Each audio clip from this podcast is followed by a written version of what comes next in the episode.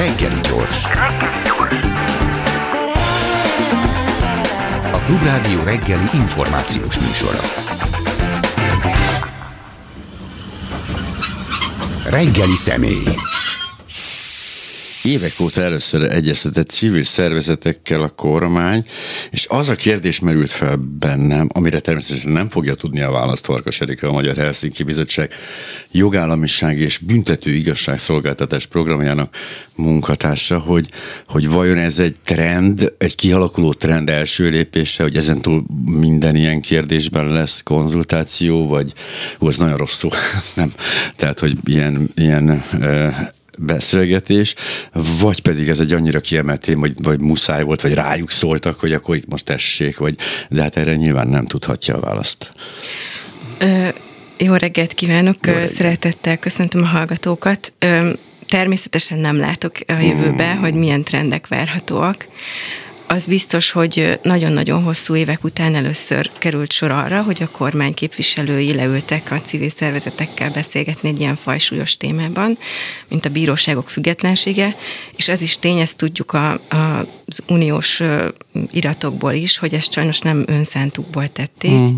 hanem volt erre vonatkozóan egy kötelezettségvállalásuk az unió felé, hogy ezt meg fogják tenni nem véletlen, hiszen egy nagyon fontos sarokpontjáról van szó a jogállamisági rendszernek, a bíróságok függetlenségéről, és ebben a kérdésben már évek óta úgy zajlanak a jogalkotási folyamatok, hogy zárt falak között nem csak a civileket nem kérdezte meg a kormány korábban a jogszabálytervezetekről, hanem magukat az érintetteket sem, tehát a bíróságok részéről sem volt ö, olyan fajsúlyos testület, amelyik tudott volna véleményt nyilvánítani. Az Országos Bírói Tanácsra gondolok itt. Hm.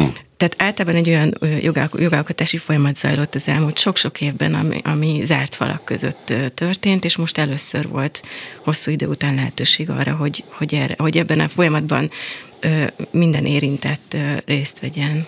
Ha én ha én egy miniszterelnök vagyok egy országban, és éppen szeretném felszámolni a bírói függetlenséget, akkor hát egyrészt tudom pontosan, hogy mit, milyen lépéseket kényszeríteni, amelyek nem egyértelműek, tehát nem azt mondom, hogy mostantól nekem én adom a fizetést, másodszor meg hát persze majd hülye leszek konzultálni a bírókkal erről, mert nyilván nem örülnének neki. Ugyanez a helyzet a mostani szituációban is, hát én, szűn, én akartam felszámolni a bírói függetlenséget, hát én pontosan tudom, hogy mit kell visszacsinálni ahhoz, hogy ez ne legyen.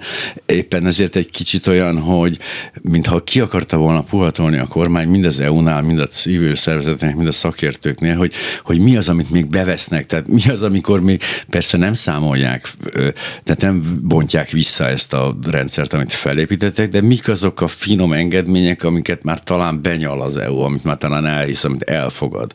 Egy kicsit ez volt az érzés. Uh-huh. Hát ez a helyzet, hogy egy, egy nagyon hosszú és lassú folyamat eredményeként jutottunk el oda, ahol most vagyunk. Tehát tényleg tizenéves probléma a bíróságok függetlenségével kapcsolatos összes olyan kormányzati lépés, ami ugye alássa ennek a szervezetrendszernek az autonómiáját. Ezt észlelte az Unió is, és, és hát nagyon lassan sikerült érdemi lépést tenni ebbe az irányba, de mondjuk azt gondolom, hogy mivel egy, egy hosszú és lassú folyamat ö, eredménye, ahol most vagyunk, olyan nem fog előfordulni, ahogy ön fogalmazott, hogy valamit benyal az Unió. Tehát azt gondolom, Jó, hogy, hogy résen lesz, résen lesz akkor, amikor ö, azoknak a szupermérföldköveknek a teljesítését fogja áttekinteni, amiket számon kért és előírt a magyar kormány nyal szemben tavaly decemberben. Tehát igen, valóban mi azt látjuk, hiszen január 18-án tette le az asztalra, vagy hozta nyilvánosságra a kormányzat azt a javaslatcsomagot, amivel eleget kíván tenni a szupermérföldkövekben foglalt elvárásoknak, és mi azt látjuk, hogy van elkerülő szándék ebben a törvénytervezetben, nem is kevés. Többféle megoldással operál egyébként ez a tervezet, nagyon szépen látszanak a Azért ezen menjünk végig, ez igen, igen. Azt gondoltam finomak. én is, hogy... Ők elsősorban jogászok, ugye tudjuk, Bibó kollégium, tehát ők ebben nagyon jók a kiskapukban. Igen, igen, nagyon, nagyon szépen látszanak azok a módszerek, amikkel próbálják elkerülni a teljesítést.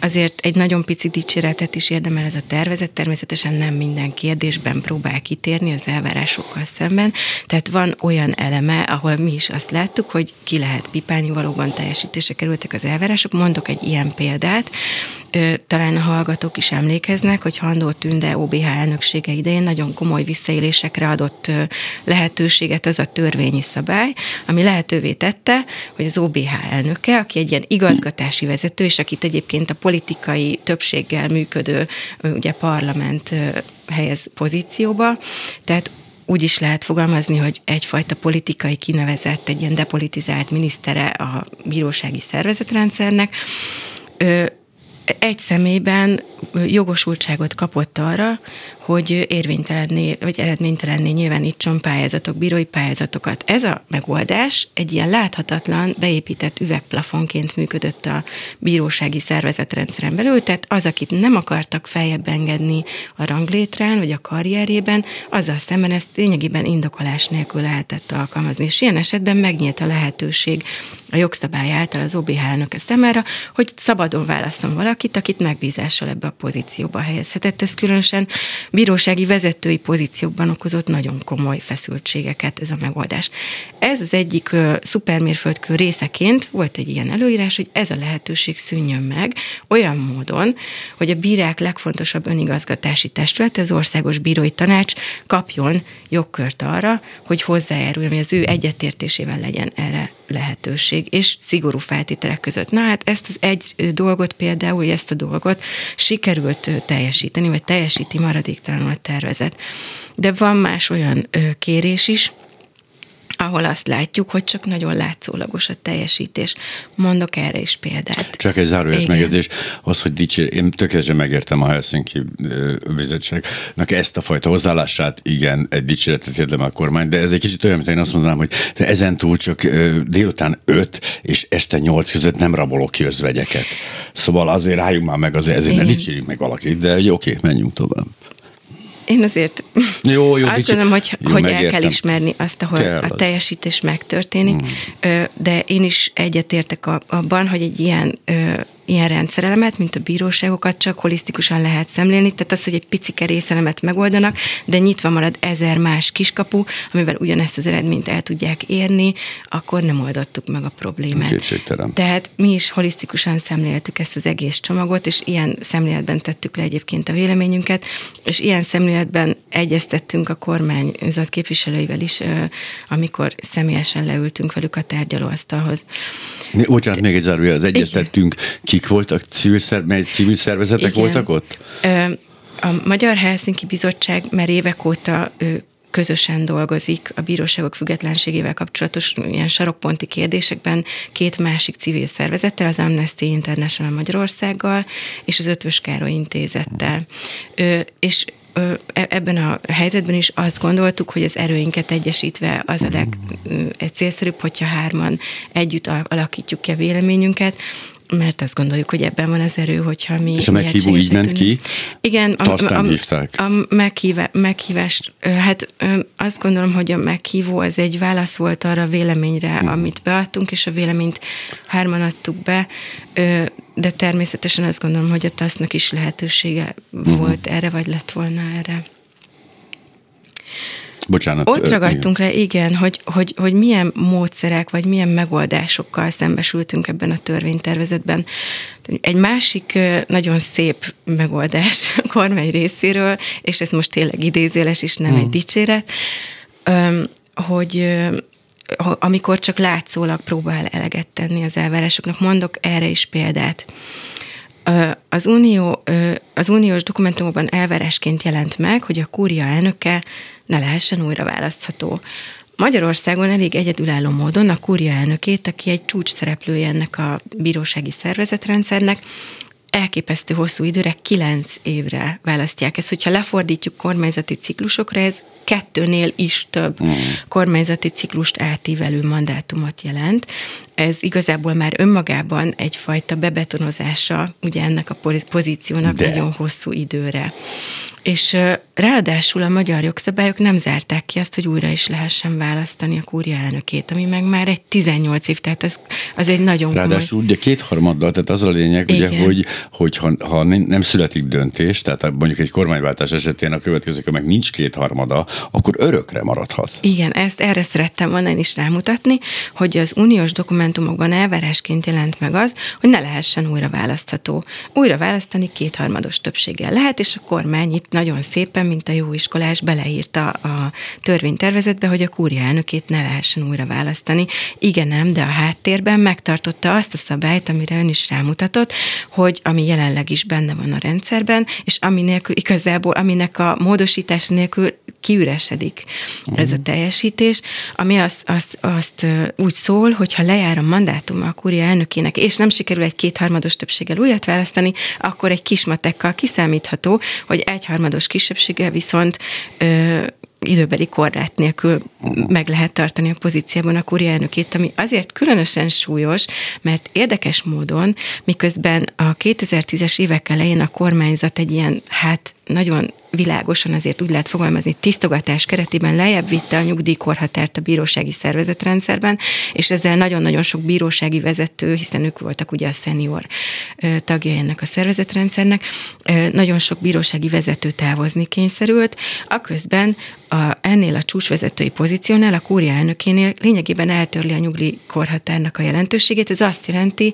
hogy uh-huh. időbeli korlát nélkül tud pozícióban maradni. Ha jelenlegi elnökről beszélünk, akkor Vargazsi András, akinek a megválasztásának körülményei egyébként nagyon-nagyon sok aggályt hát hoztak maguk után, nem csak ugye hazai szereplők részéről, hanem nemzetközi testületek is, még előzetesen is és utólag is fogalmaztak meg ezzel kapcsolatban. És beváltotta ezeket a, a reményeket Varga hisz ugye Igen. a kormány kápójaként működik ebben a rendszerben nyilván um, egyetemben. Hát a Magyar Helsinki Bizottságnál mi abban a szemléletben kezdtük meg az ő tevékenységének a monitorozását, hogy nagyon bíztunk abban, hogy ebben a pozíciójában amit tulajdonképpen a jogszabály úgy rak össze, hogy ő függetlenként is működhet, hogy ebben a pozíciójában ezt, ezt a pozíciót a, a méltóságának megfelelően fogja kitölteni.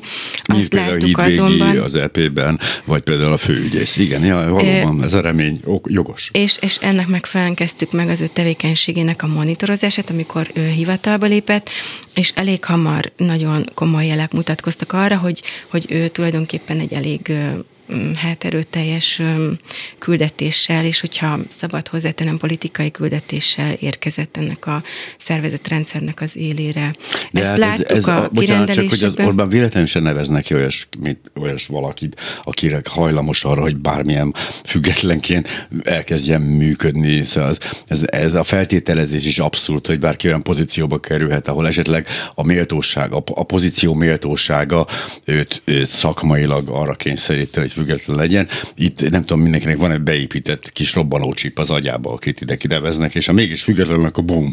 Tehát ez elég nyilvánvaló. Ennek a rendszernek valóban sajátossága, hogy az összes olyan alkotmányos intézményt, alkotmányos szervet, aminek egy fontos jellemzője lenne a függetlenség, azt, azt transformálja olyan módon, hogy, valami, hogy, hogy, hogy valamilyen formában a, a kormányhoz, vagy a végrehajtó hatalomhoz a leginkább hű testületként tudjon működni. Erre ugye ez egyik szép példa az alkotmánybíróság nagyon hamar ö, fordult arra a sorsra, hogy, hogy tulajdonképpen fogjulejtette a kormányzat, és noha mind a mai napig a Helsinki Bizottság részéről is, és a jogkereső, jogkereső polgárok részéről is nagyon sok panasz érkezik az alkotmánybírósághoz, egy nagyon hosszú részletes elemzés alapján valószínűleg könnyen kimutatható lehet, hogy hogy azért ez már nem egy ö, elsősorban emberi jogokat előtérbe helyező testületként ö, működő alkotmányos szerv. És uh-huh. egyébként itt érdemes egy kicsit visszakanyarodni megint a bíróságokhoz, hiszen van itt egy olyan alkotmányos szerv, ami közvetlenül érintette mostani törvénytervezet kapcsán, ez az Országos Bírói Tanács.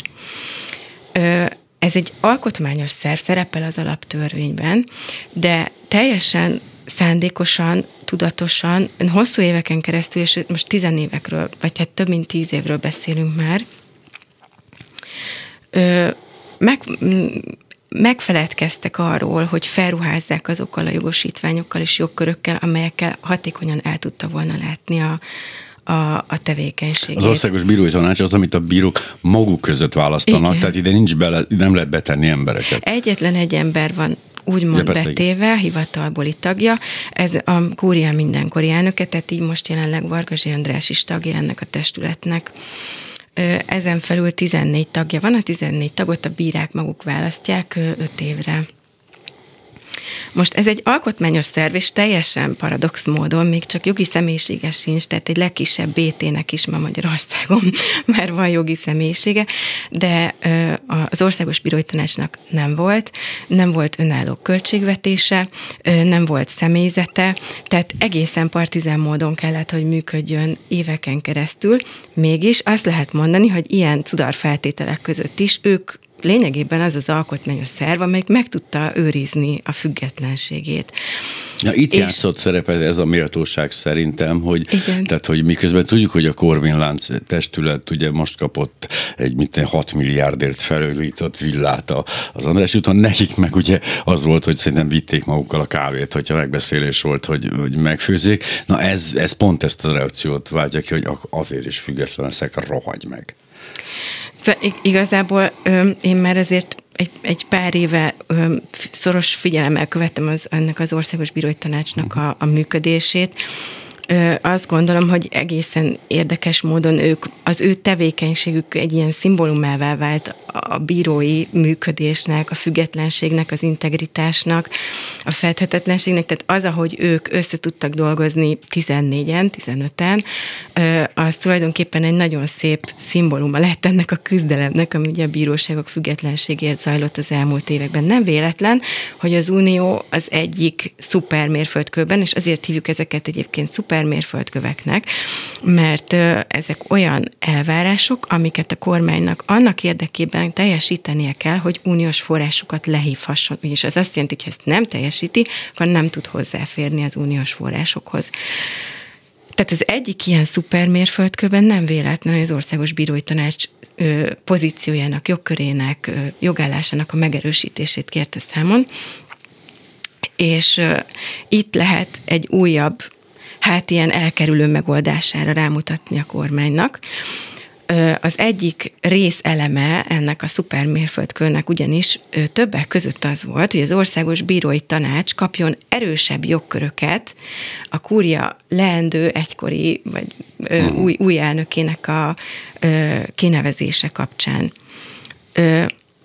Eddig ugyanis az volt, és a legutóbbi példa ugye Vargazsi András kinevezése volt egészen konkrétan, hogy az Országos Bírói Tanács meghallgathatta a jelöltet, véleményt is formálhatott róla, de ez a vélemény nem volt kötelező így fordulhatott elő, hogy lényegében az Országos Bírói Tanács majd, hogy nem egyhangú tiltakozása ellenére, és nagyon komoly aggodalmakat fogalmaztak meg, elsősorban a függetlenségével kapcsolatban, és azzal kapcsolatban, hogy korábban nem rendelkezett a rendes bírósági rendszeren belül tapasztalatokkal. Mindezek ellenére megválasztották, mert nem volt kötelező erejű ez a vélemény. Ezt a problémát próbálta orvosolni, kívánta orvosolni az egyik szupermérföldkő, amikor előírta, hogy az Országos Bírói Tanács véleményének kötelezőnek kell lenni, és ezzel a véleménnyel szemben ö, jogorvoslatot lehet majd kérni a leendőjelölteknek. Na, ezt a megoldást, ezt, vagy ezt a mérföldkövet a kormány felszínesen értelmezte. Tehát úgy próbálja meg elkerülni a teljesítést, hogy teljesen a felszínen próbálja meg megtartani az értelmezést, és azt, ö, azt a megoldást választotta, hogy az Országos Bírói Tanácsnak kötelező véleményezési jogkört ad, de ez a véleményezés csupán arra terjed ki, hogy átnézhetik az önéletrajzát a jelölteknek, megállapíthatják, hogy mondjuk magyar állampolgár, van jogi végzettsége, van x év bírói tapasztalata, de érdemben nem foglalhatnak állást a függetlenségével, pártatlanságával, fedhetetlenségével, integritásával kapcsolatban. Noha egyébként ezt a mérföldkő előírná. Ez volt például az egyeztetésen az egyik ilyen sokat vitatott pont, hogy akkor ezzel ezzel valamit kellene kezdeni, és ez például egy olyan pont volt, ahol nem látszottak közeledni az álláspontok. Ami nagyon fontos, hogy miközben próbálja, vagy azt, azt a látszatot igyekezett, nem tudom, kelteni a tervezet, hogy teljesíti ezt a mérföldkövet, valójában a háttérben itt is egy visszalépés történt, hiszen megvonták az országos bírói tanástól a véleményezési jogkört, vagy a teljes körül véleményezést és a meghallgatás lehetőségét. Hmm. Tehát itt látszik, hogy az eddigi eszköztár az országos bírói tanácsnak nem volt erős, mert nem volt kötelező a véleménye, de szabad volt ez a vélemény. És önmagában a véleménynek a szabadságával és a nyilvánosság erejével volt annyi erő bennük, hogy igenis felszíre tudták hozni az aggodalmaikat, ezt viszont most már a jövőben nem tudnak megtenni. Ilyenkor, ez is figyelmetlen vagyok, nem is mondtam, hogy ki volt ott a kormány részéről, mert hogy ugye ott volt a Répási Robert, hogyha jól, ha jól tévedek, és, és még valami balog, vagy baló, vagy balog, mindegy, az ő is egy izé volt. De ez, ez ilyen felvetésre mit reagál a Répesi, aki még nem egy rutinos hazudozó, mert ugye ő csak a Völner után került oda gyorsan pozícióba, tehát még nem rázódott bele ebbe a, ebbe a Gulyás Gergely mélységbe, amikor valakit nézel így messzeségbe, és így úgy hazudik, hogy fáj neki. Tehát neki ez még, én, akkor mit reagál a kormány erre? Jól van ez így, vagy? Ö, hát azért azzal kezdeném, hogy, hogy, hogy itt valódi párbeszéd volt köztünk, oh. ami, ami nagyon, aminek nagyon örültünk, egy nagyon üdítő dolog volt. Kettő és fél órán keresztül egyeztettünk egymással. Ö, tényleg egy pillanatra jogállamban éreztem mm. magamat. Azt Na. is látni kell, hogy azért itt jogászok egyeztettek egymás mm. között, tehát mindig mindenre van valamilyen érv, és azt is látni kell, hogy ennek az asztalnak a két oldalán nagyon eltérő pozícióban ülő felek vettek részt ebben a vitában, tehát itt azért emberi jogi jogvédő civil szervezetek egyeztettek egy olyan kormányzat képviselővel, amelyik nyíltan illiberális eszméket, vagy illiberális államot épít, aminek hát eleme az emberi jogoknak a relativizációja. Tehát hogy ez, ez azért egy olyan alappozíció, hmm. a, amiből már lehet következtetni arra, hogy mondjuk egy-egy vita hogyan fut ki. De jogászok ülnek ennél az asztalnál mindkét oldalon, ezért nem maradnak érvek nélkül az, az ellenérvek. Ebben biztos voltam. Tehát például erre a felvetésünkre, hogy a függetlenség, a pártatlanság és a fedhetetlenség annyira fontos egy kúria elnökénél például, hogy arról igenis lehetővé kell tenni, hogy az OBT véleményt nyilvánítson. Az volt a válasz, hogy de hát hiszen ez a bírósági szervezetrendszeren belül minden bíróval szemben egy követelmény, tehát hogyan is mondhatna egyik bíróról, vagy hogyan is derülhet neki egyik bíróról, hogy függetlenebb, mint a másik, vagy fedhetetlenebb, mint a másik. É, értem, igen. Igen. Milyen volt a légkör egyébként, már csak ezek kapcsolatban, hogy a hangulat? Ö, tehát én, ilyen... azt gondolom, hogy, hogy nyitott, tehát hogy nyitott vita volt, nyitott szemléletű vita volt, én, én mondom, én, én, én ennél tartalm, tehát hogy egy nagyon tartalmas vita volt. Ez Ugye az, azért fájó ez az egész dolog, hogy egy ilyen dolog, aminek napi rutinnak kéne lennie a törvényhozásban, azt gondolom, hogy ez most ilyen ünnepként jelenik meg, tényleg ilyen abszolút mindjárt megszólnak a fanfárok, szóbált a kormány azokkal, akik értenek ahhoz, amit csinálnak. Szóval ez ilyen, hogy ez így ünnep ez a legszomorúbb dolog egyébként. Nagyon emberi pillanat volt ebben az egyeztetésben, amikor öm, hát már a második óra után úgy, úgy a másik oldalon valamelyik államtitkár egy kicsit felsóhajtott, hogy nagyon sok munkát kaptak, mert több mint száz oldalnyi véleményt kell most átolvasniuk. ami annyira szépen mutatja, hogy milyen szinten elszokott ez a kormányzat attól, mm. hogy valódi párbeszédet folytasson. Ugyanakkor ö, egy pillanatra az ő számukra is megélhetővé tette azt, amivel a magyar polgárok napi szinten szembesülnek, hogy száz oldalnyi közlönyt kapnak napi szinten, ami sokszor mm. másnaptól hatályos. Tehát azt gondolom, hogy ezek nagyon emberi pillanatok voltak, mert nagyon szép pillanatok voltak, amikor azt mutatják, hogy milyen szinten van távol a jogállamtól az a működés, amit a jelenlegi kormányzat produkál, és, és nagyon bízom benne, hogy elgondolkodtak az asztal másik felén is, legalább azzal kapcsolatban, hogy egy ilyen vitának még akkor is, ha nem úgy állunk fel az asztaltól, hogy egyetértett egyetértettünk mindenben, van értelme, hiszen ütköztetni lehet az álláspontokat, aki valaha dolgozott szellemi műhelyként működő munkahelyen, az pontosan tudja, hogy egy vitának van ereje. Annak van egy olyan következménye, hogy egyre erősödik az az álláspont, amit közösen tudunk képviselni. És azt gondolom, hogy ez a kormány számára is egy pozitívum lehetne, hogy ütközteti és végigbeszéli azt az álláspontot, amit képviselni kíván. Aztán. Aki ismeri Orbán Viktor ezen azért hangosan felnevetett most a, a, rádió másik oldalán, hisz ugye pontosan tudjuk, hogy egyesmire szó sem lehet. Tehát határozott utasítással voltak oda küldve az államtitkárok, amiből ugye nyilván nem engedhettek semmit, és hogy bár nyílt vitának látszott, lehetek olyan pillanatok, amik úgy tűnt, hogy ez egy valóban egy olyan vita, ahol ilyen, hogy ilyen dolgok történnek, de közben állítom, hogy szó sincs ilyesmiről. Ahhoz azt kellene, hogy ezek független döntéseket képes, tehát döntésképes államtitkárok lehetnének, vagy ilyenek, de hát pontosan tudjuk, hogy erről szó nincs, mert ugye akkor nem kerülhettek volna oda. Na de tovább, tehát hogy tehát ment ez a, ez a két pont volt eddig, mint hát láttam volna még valamit, ami egy kicsit ilyen hm, készséges. Igen, van például egyébként olyan is, olyan elem is, hogy még tovább dicsérjük a kormányt. Mindenképpen egyébként, ezt, én, én, én, egyébként régóta szeretném dicsérni a kormányt, én alig várom az alkalmat erre, hogy dicséressem a kormányt.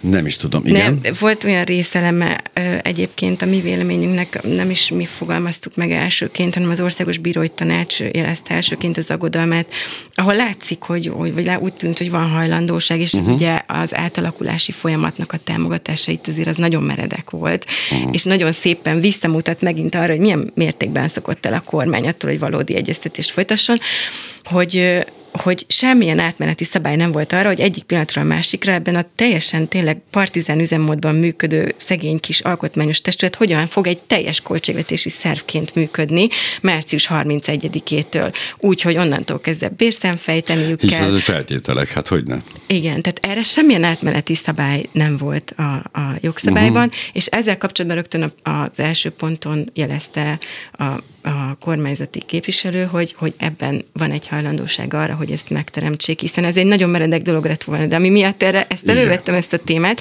az az, hogy egy ilyen normális társadalmi egyeztetés kapcsán a kormánynak kell készíteni egy hatástanulmányt. Ez pont arról uh-huh. szól, hogy amit ő most csinál a jogszabályjal, annak milyen következményei vannak. És az volt az izgalmas, hogy amikor megjelent társadalmi konzultációra bocsátották január 18-án ezt a csomagot, akkor két dokumentumot lehetett letölteni, az egyik ez a jogszabály tervezet volt, a másik pedig egy hatástanulmány, ami körülbelül hat tőmondatot tartalmazott, oh. és teljesen kifelejtettünk belőle azt, hogy itt tulajdonképpen egy teljesen új költségvetési szervet kell kinöveszteni nulláról a földből.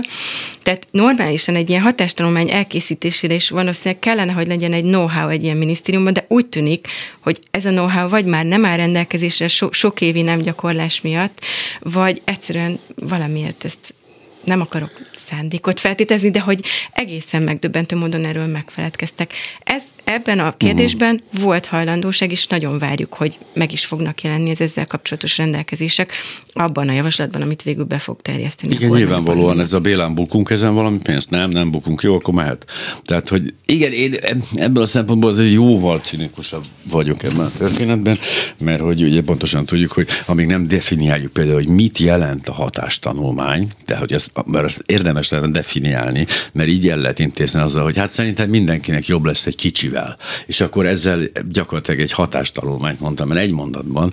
Tehát nyilvánvaló, hogy meg hogy ez hogy van a hozzáállás a hatástanulmányokkal, az gyönyörű volt például az akkumulátorgyárak vízfelhasználásának adatainak a hopp eltűnése, tehát ez sokat elárul a, a hatástanulmányok hatékonyságából, de minden esetre én, én megértem, hogy tehát egyrészt megértem, hogy egy picit talán biztatni kell egy, a kormányt, egy kicsit úgy rásegíteni, hogy ez, ez így nem annyira rossz, ez tényleg jó, érdemes apró dicséretekkel elhalmozni, mintha nem tudnánk arra, hogy egy köztörvényes folyamat részesei vagyunk, ahol éppen ellopják alulunk az országot, de, de hogy ennek a hatásfokával én azért annyira nem bízom. Mindenesetre annak, annak, hogy ez így a EU nyomással létrejött, azért legalább lehet örülni, de hogy ez tartalommal telítődjék, hogy tényleg valami, valami történik, történjen, azt már nem fogja tudni, az a baj az EU elintézni, bár pont ezért rakta ezeket a szupermérföldköveket, hogy egyszerűen azt tudja mondani a végén, hogy ja, ez így nem jó, gondolom.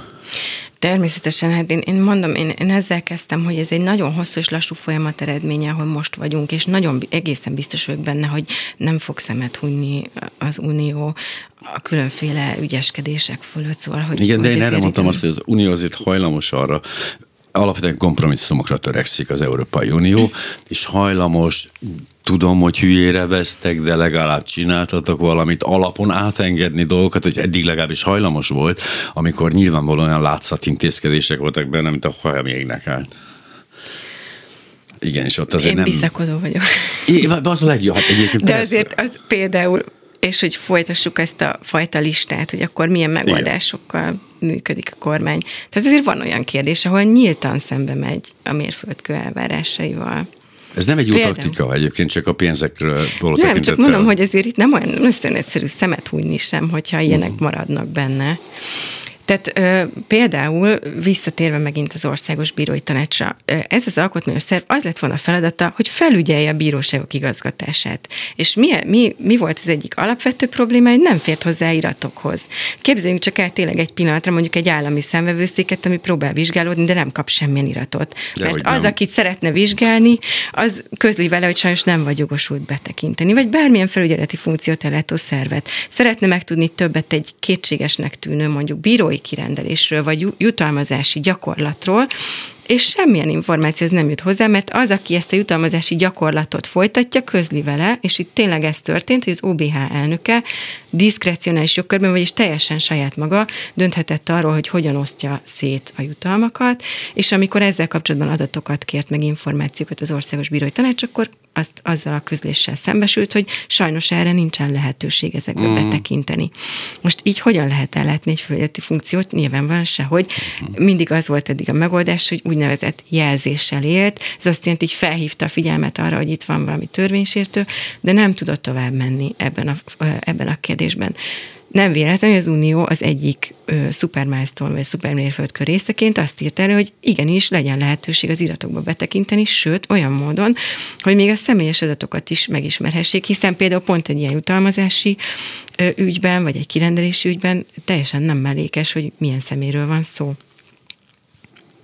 Most ezzel kapcsolatban egészen egyértelműen és nyíltan ez a törvénytervezet például a személyes adatok körét kiveszi a Akkor megismerhető iratok meg? körül. Hát gondolom, hogy ki, ki takarva kapják meg ezeket az adatokat. De hát úgy meg, ugye, hát hogy is mondjam, meglehetősen nehéz. ö, igen, tehát ez is például egy olyan dolog volt, amiben nem tudtunk egyetérteni. Jogászi válasz a másik oldalon a GDPR kódszó volt, ami nyilvánvalóan ö, felülírható, tehát ö, azt gondolom, hogy A adatvédelmi a szempontból... hallgatóknak, igen, a, tehát személyes adatok védelmére hivatkoztak. Igen, ügyben, igen, igen. De hát nyilvánvalóan felügyeleti funkciót nem lehet szembeállítani ö, személyes adatok Én is próbáltam már igazoltatás során, során így érvelni azzal, hogy a személyes adatvédelem nem ment át az érvelésem. Igen, és akkor egy utolsó tényleg ilyen, ilyen módszerre példa, hogy csinálunk egy főszabályt, amiben megfelelünk, majd egy másik helyen a jogszabályban csinálunk egy kivételt, amivel kivesszük a főszabály alól, és akkor mégse felelünk meg. Ez az alkotmánybírák számára nyitott kiskapu, vagy aranyhíd, nem is tudom, inkább aranyhíd, mint Arany. kiskapu, Aranyejtőernyő. amivel átzsilipelhetnek a, a kúriára. Most itt két egymástól teljesen független alkotmányos szervről beszélgetünk, az egyik az alkotmánybíróság, amelynek a tagjait a jelenlegi szabályok szerint politikai többséggel választják meg, ami az elmúlt 12 évben egyetlen politikai erőnek a többségét jelentette. Tehát akit oda beválasztottak, annak a számára 2019-ben megnyílt egy olyan egyedülálló lehetőség, hogy saját kérelmére és mindenféle pályázati eljárás nélkül, vagy akár csak a bírák véleményezésének a lehetősége nélkül is átkerüljenek az egész bírósági szervezetrendszernek a csúcsára, a kúria.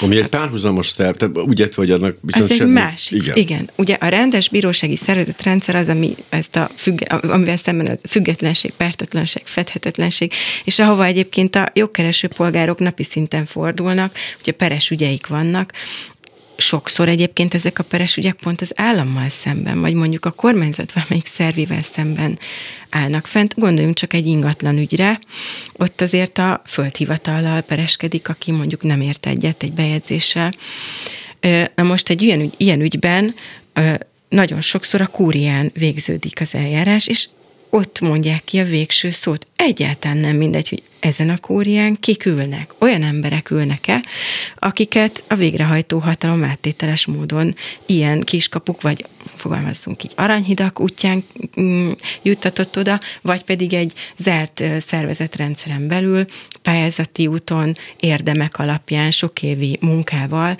kerülnek oda. Ez lenne a normális Tehát, bírói pályaév egy bírónak a, a, a, a karrieres során megy, megy, megy ebben a történetben fölfelé, és hogyha megfelel, és hogyha végig egy, ez, ez látszik ez a karrierben, de a többi bíró előtt teljesen nyilvánvaló, oda kerülhet a kúriára, részben ezen az úton, részben meg oda lehet dobni valakit az alkotmánybíróságból, ami hát egy érdekes elegyet képezhet Igen, ott. ez egy, tehát a tárgyaló termi tapasztalat hiánya volt például az egyik olyan kritika, amit Vargas Andrásra szemben megfogalmaztak, és ő rendre mindig azt szokta mondani, hogy de hát ő alkotmánybíróként más sem csinált, mint bírói döntéseket vizsgált felül. Ezzel mégiscsak még, sem, még sincs minden rendben, mert nem teljesen ugyanaz a szempontrendszer, nem teljesen ugyanaz az eljárás, tehát itt azért mégiscsak egy teljesen más típusú működésről van szó.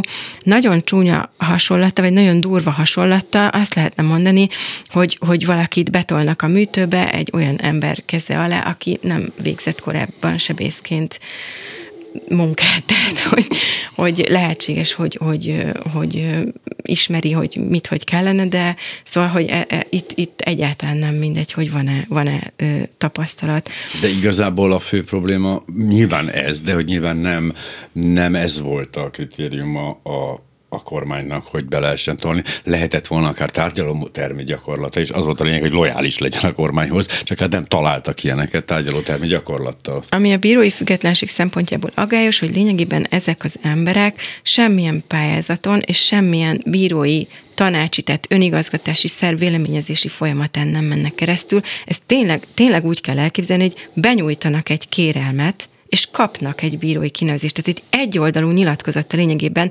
kezdeményezik, és erre nincs más válasz, mint hogy megkapják a bírói kinevezést. De hát a miniszterek esetében még rosszabb ugyanez a helyzet, vagy államtitkárok esetében, ha belegondolunk, mert ott még egyszerűbben történik ez a dolog.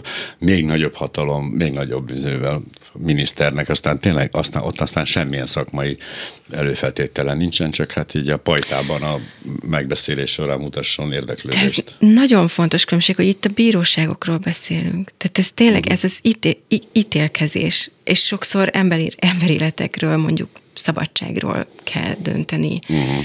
Szóval, hogy egyáltalán nem mindegy, hogy... Beszélek egy miniszternél, igen. Ebben én is, ezt én is így gondolom egyébként, hogy tehát most igazából német Szilárd helyett bárki lehetne ott abban a pozícióban, ahol van. Valószínűleg egy tengeri malac is. Egy bíró esetében azért nem ez a helyzet kétségtelen. Szóval az alkotmánybírákkal kapcsolatban látjuk azt a megoldást, hogy bekerült a tervezetbe egy főszabály, hogy meg kell szüntetni ezt a lehetőséget. Uh-huh. Ugye itt két eleme van ennek a, az ágyzsilipelésnek. Az egyik az, hogy először kérnek és kapnak azonnal egy bírói kinevezést. Ez is egyébként egy nagyon szép momentuma ennek az illiberális Magyarországnak, teljesen érdekes módon megnyitották ezt, ezt a lehetőséget 2019. decemberében, hogy lehessen kérni, és egymástól teljesen függetlenül vélhetően. egyszerre látom, heten ugyanazon a szemét, napon, igen. ugyanazon a napon egyszerre heten kérték, hogy bírák lehessenek, köztük Vargazsi András ami egy előkészülette volt lényegében annak, hogy aztán őt később a kúri elnökévé ki tudják nevezni, de hogy már, hogy már ez is egy olyan szép történet arról, hogy, hogy hogyan működik. Tehát, hogy véletlenül mhm. egyszerre mindenki kéri, vagy egyszerre ilyen sokan kérik.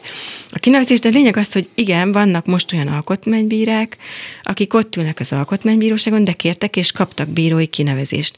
A második lépése ennek az, hogyha lejár az alkotmánybírói mandátumuk, akkor következő lépésben kapnak automatikusan, tehát minden további nélkül, pályázat nélkül egy kúriai bírói beosztást, és a, amellé jár egy tanácselnöki pozíció is, Mit ami egy, pozíció? ami egy bírósági vezetői pozíció, uh-huh. tehát az szintén egy külön pályázathoz kötött ö,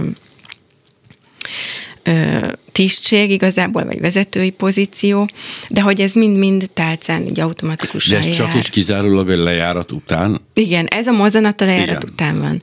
Na ebben a kérdésben ö, ügyeskedik a kormány, tervezete.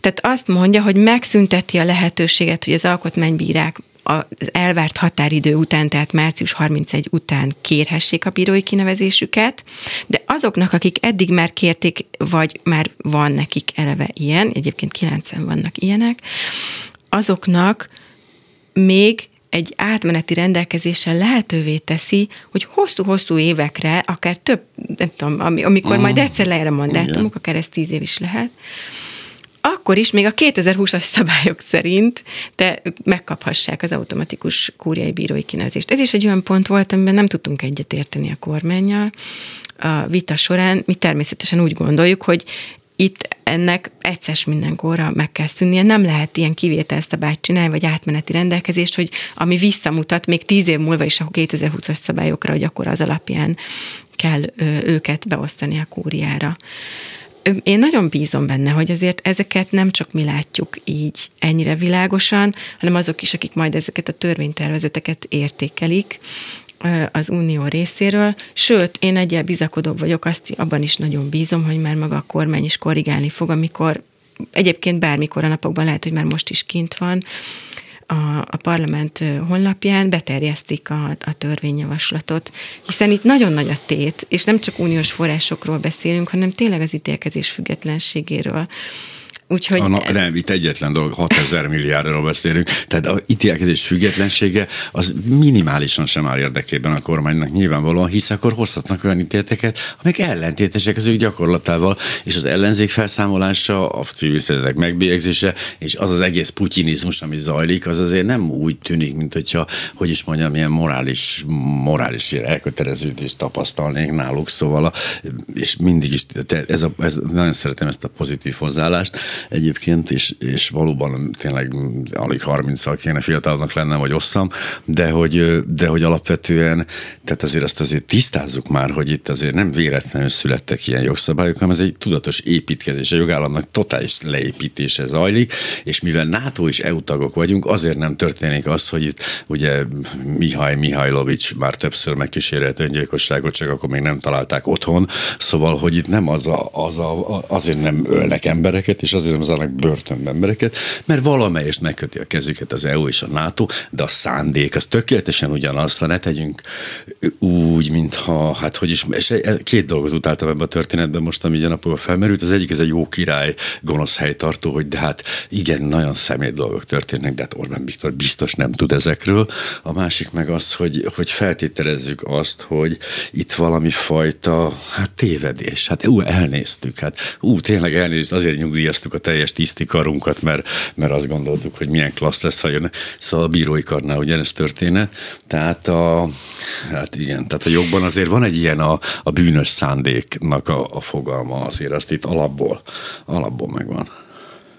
Igen, az igazság, hogy, hogy a törvénytervezetnek van egy indokolása is, és, és az, az eleve azzal a felütéssel indul, hogy, hogy hogy kimondja, hogy eleget kívánnak tenni ezeknek a mérföldköveknek, de hozzáteszi, hogy, hogy az összes ilyen módosítást csak a szándékos, a magyar jogszabályi rendszernek a szándékos félreértelmezésére hmm.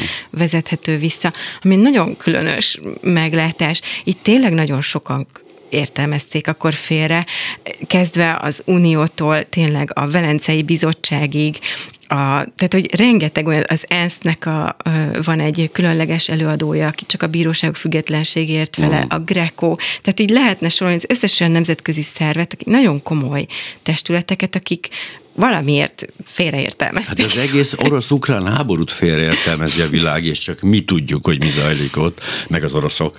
De Tehát... nyilvánvaló, hogy ez, ez az eleme egy, egy kommunikációs szándékkal kerül bele.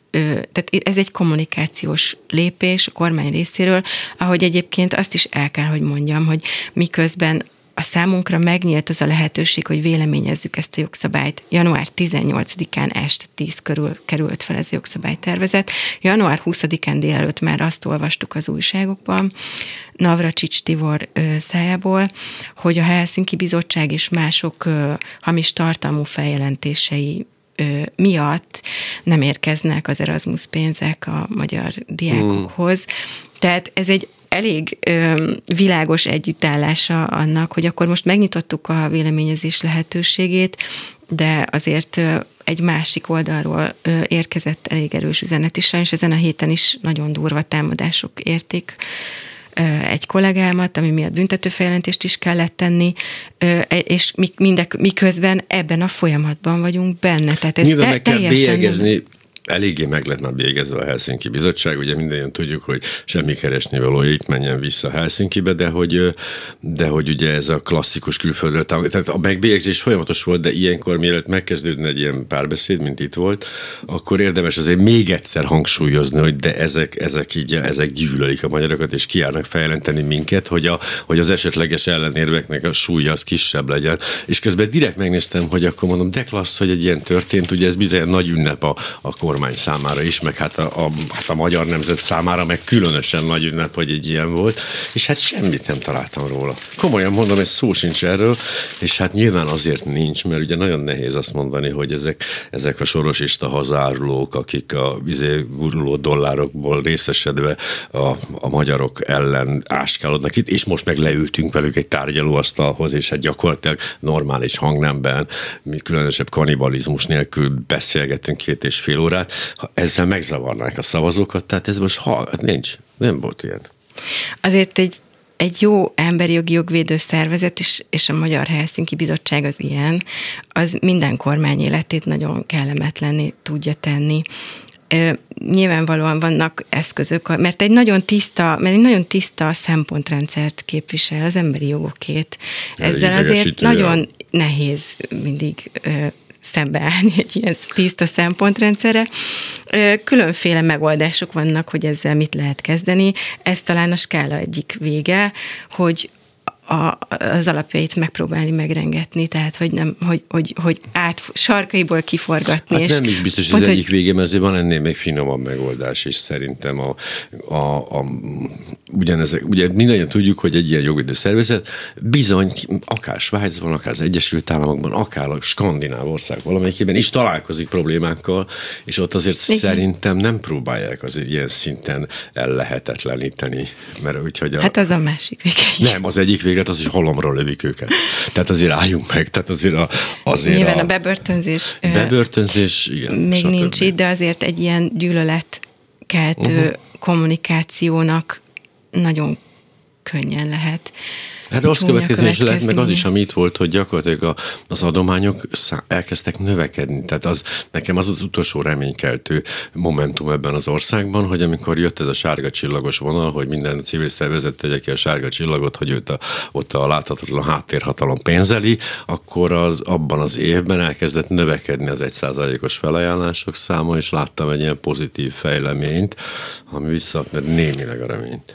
Ö, igen, azt biztos, hogy elmondhatom, hogy mi is azt látjuk, hogy erősödünk valamilyen ö, formában. Tehát évről évre egyre több munkatársunk van, nagyon értékes emberek dolgoznak nálunk, akik fontosnak tartják, hogy a szakmai tudásukat ide fordítsák, még akkor is, hogyha ez sok szempontból mondjuk szakmailag egy elszigetelődéssel is járhat. Ebben a jelenlegi rendszerben nyilvánvalóan uh-huh. jogászként mondjuk az ember akkor nem fog tudni elhelyezkedni az a állam. nem jut el, az biztos. Az állami szervezetrendszerben mégis a nehéz körülmények ellenére azt látjuk, hogy hogy belülről egy nagyon nagy erősödést is jelent ez a szervezetnek, kívülről pedig egy nagyobb támogatottságot. Igen. És pont mondjuk a jogban talán nem teljesen egyértelmű a helyzet, de ahogy ugye azt látjuk, hogy a, egyrészt van a kormány, és másrészt vannak a civil szervezetek, most nem azt akarom mondani, hogy helyettesítik az ellenzéket, de abból szempontból igen, hogy ugye az ellenzék a szakértelmet hát mint egy levetette magáról, mint egy ilyen megondrulált, és, a, és egy kiüresedett igazából, igazából tulajdonképpen funkciótlan emberekkel feltöltött pártoknak a, a jelenlétét képviseljük, és a szakértelem meg becsúszott a civilek közé, ezért is jelölte ki fő ellenségének a kormány egyébként. Már rég nem az ellenzék, az ellenfele, hát rohadtul nem érdekel senkit, megértem egyébként, hogy miért, hanem a civil szervezetek belátja a veszélyt, és ők szembesítik azt, hogy a, hogy a saját alkotmányukat, amit alaptörvénynek hívnak, azt is képtelenek betartani, és ez idegesítő lehet nyilván. Én tényleg úgy fordítanám át, hogy nem, nem a civilek jelentenek veszélyt, hanem az a nagyon tiszta szempontrendszer, amit képviselünk, az emberi Én is jogok. erre gondoltam. Igen. Tehát, hogy, hogy, hogy nem mi vagyunk veszélyesek, hanem egy, egy olyan világ, amiben mondjuk a kormánynak alá, meg kell hajolni ez, ezelőtt a szempontrendszer előtt, az őket nagyon keményen tudnák korlátozni. És egyébként minden kormányt, és most tényleg visszatérve arra, hogy tényleg borzalmas a helyzet Magyarországon, de biztos vagyok benne, hogy ez mondom a Svájcban, Egyesült Államokban és Svédországban is vannak ügyek, amik, hát igen, tehát ahol ez a tiszta szempontrendszer meglehetősen idegesítő. Jó, értjük, értjük, értjük, tudjuk, mik ezek az emberi jogok, hagyjon már békét, na de hát azért a Bélát agyon vertük az árkában. Tehát, hogy ez biztos előfordul bárhol. Igen, a Helsinki Bizottság is együtt dolgozik olyan külföldi szervezetekkel, amik hasonlóan, hasonló területeken tevékenykednek, és időről időre szoktunk ilyen szakmai eszmecserét folytatni. Látjuk, hogy vannak hasonló problémák máshol is, de azért sokszor elkeserítő tapasztalatokkal jövünk haza. Tehát ott például nagyon nagy ereje vannak, hogy van annak, ha nyilvánosságban felszólal egy civil szervezet. Tehát, tehát tényleg sokszor volt ilyen, hogy, hogy és mit csináltok, ha a part szakad? Kérdeztem én egy uh-huh, spanyol, uh-huh.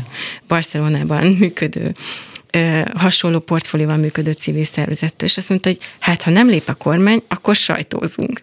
És ez ugyanezt Magyarországon lefordítva, hát mi is próbálunk sajtozni, de a mai magyar nyilvánosságban az a tér, vagy az a kör, amit mi el tudunk érni, az egy sokkal szűkebb kör. Hát Tehát hát itt nyilvánvalóan a... nem tudunk, igen, nem tudunk olyan hangosak lenni, és nem tudunk olyan komoly ö, fenyegetést jelenteni a kormányra. Ezért lehet oda visszakanyarodni, hogy, hogy akkor hogy is tudtunk mi leülni a kormányal egy asztalhoz, csak úgy, hogy megjelent elvárásként, az uniós forrásokkal uh-huh. kapcsolatos elvárásként az, hogy igenis velünk le kell ülni, és gyártottunk egy emlékeztetőt, amivel bizonyítani tudja a kormány, hogy ez megtörtént, máskülönben nem tudta volna bizonyítani. Tehát, hogy, hogy ez most egy igen, valóban kivételes pillanat.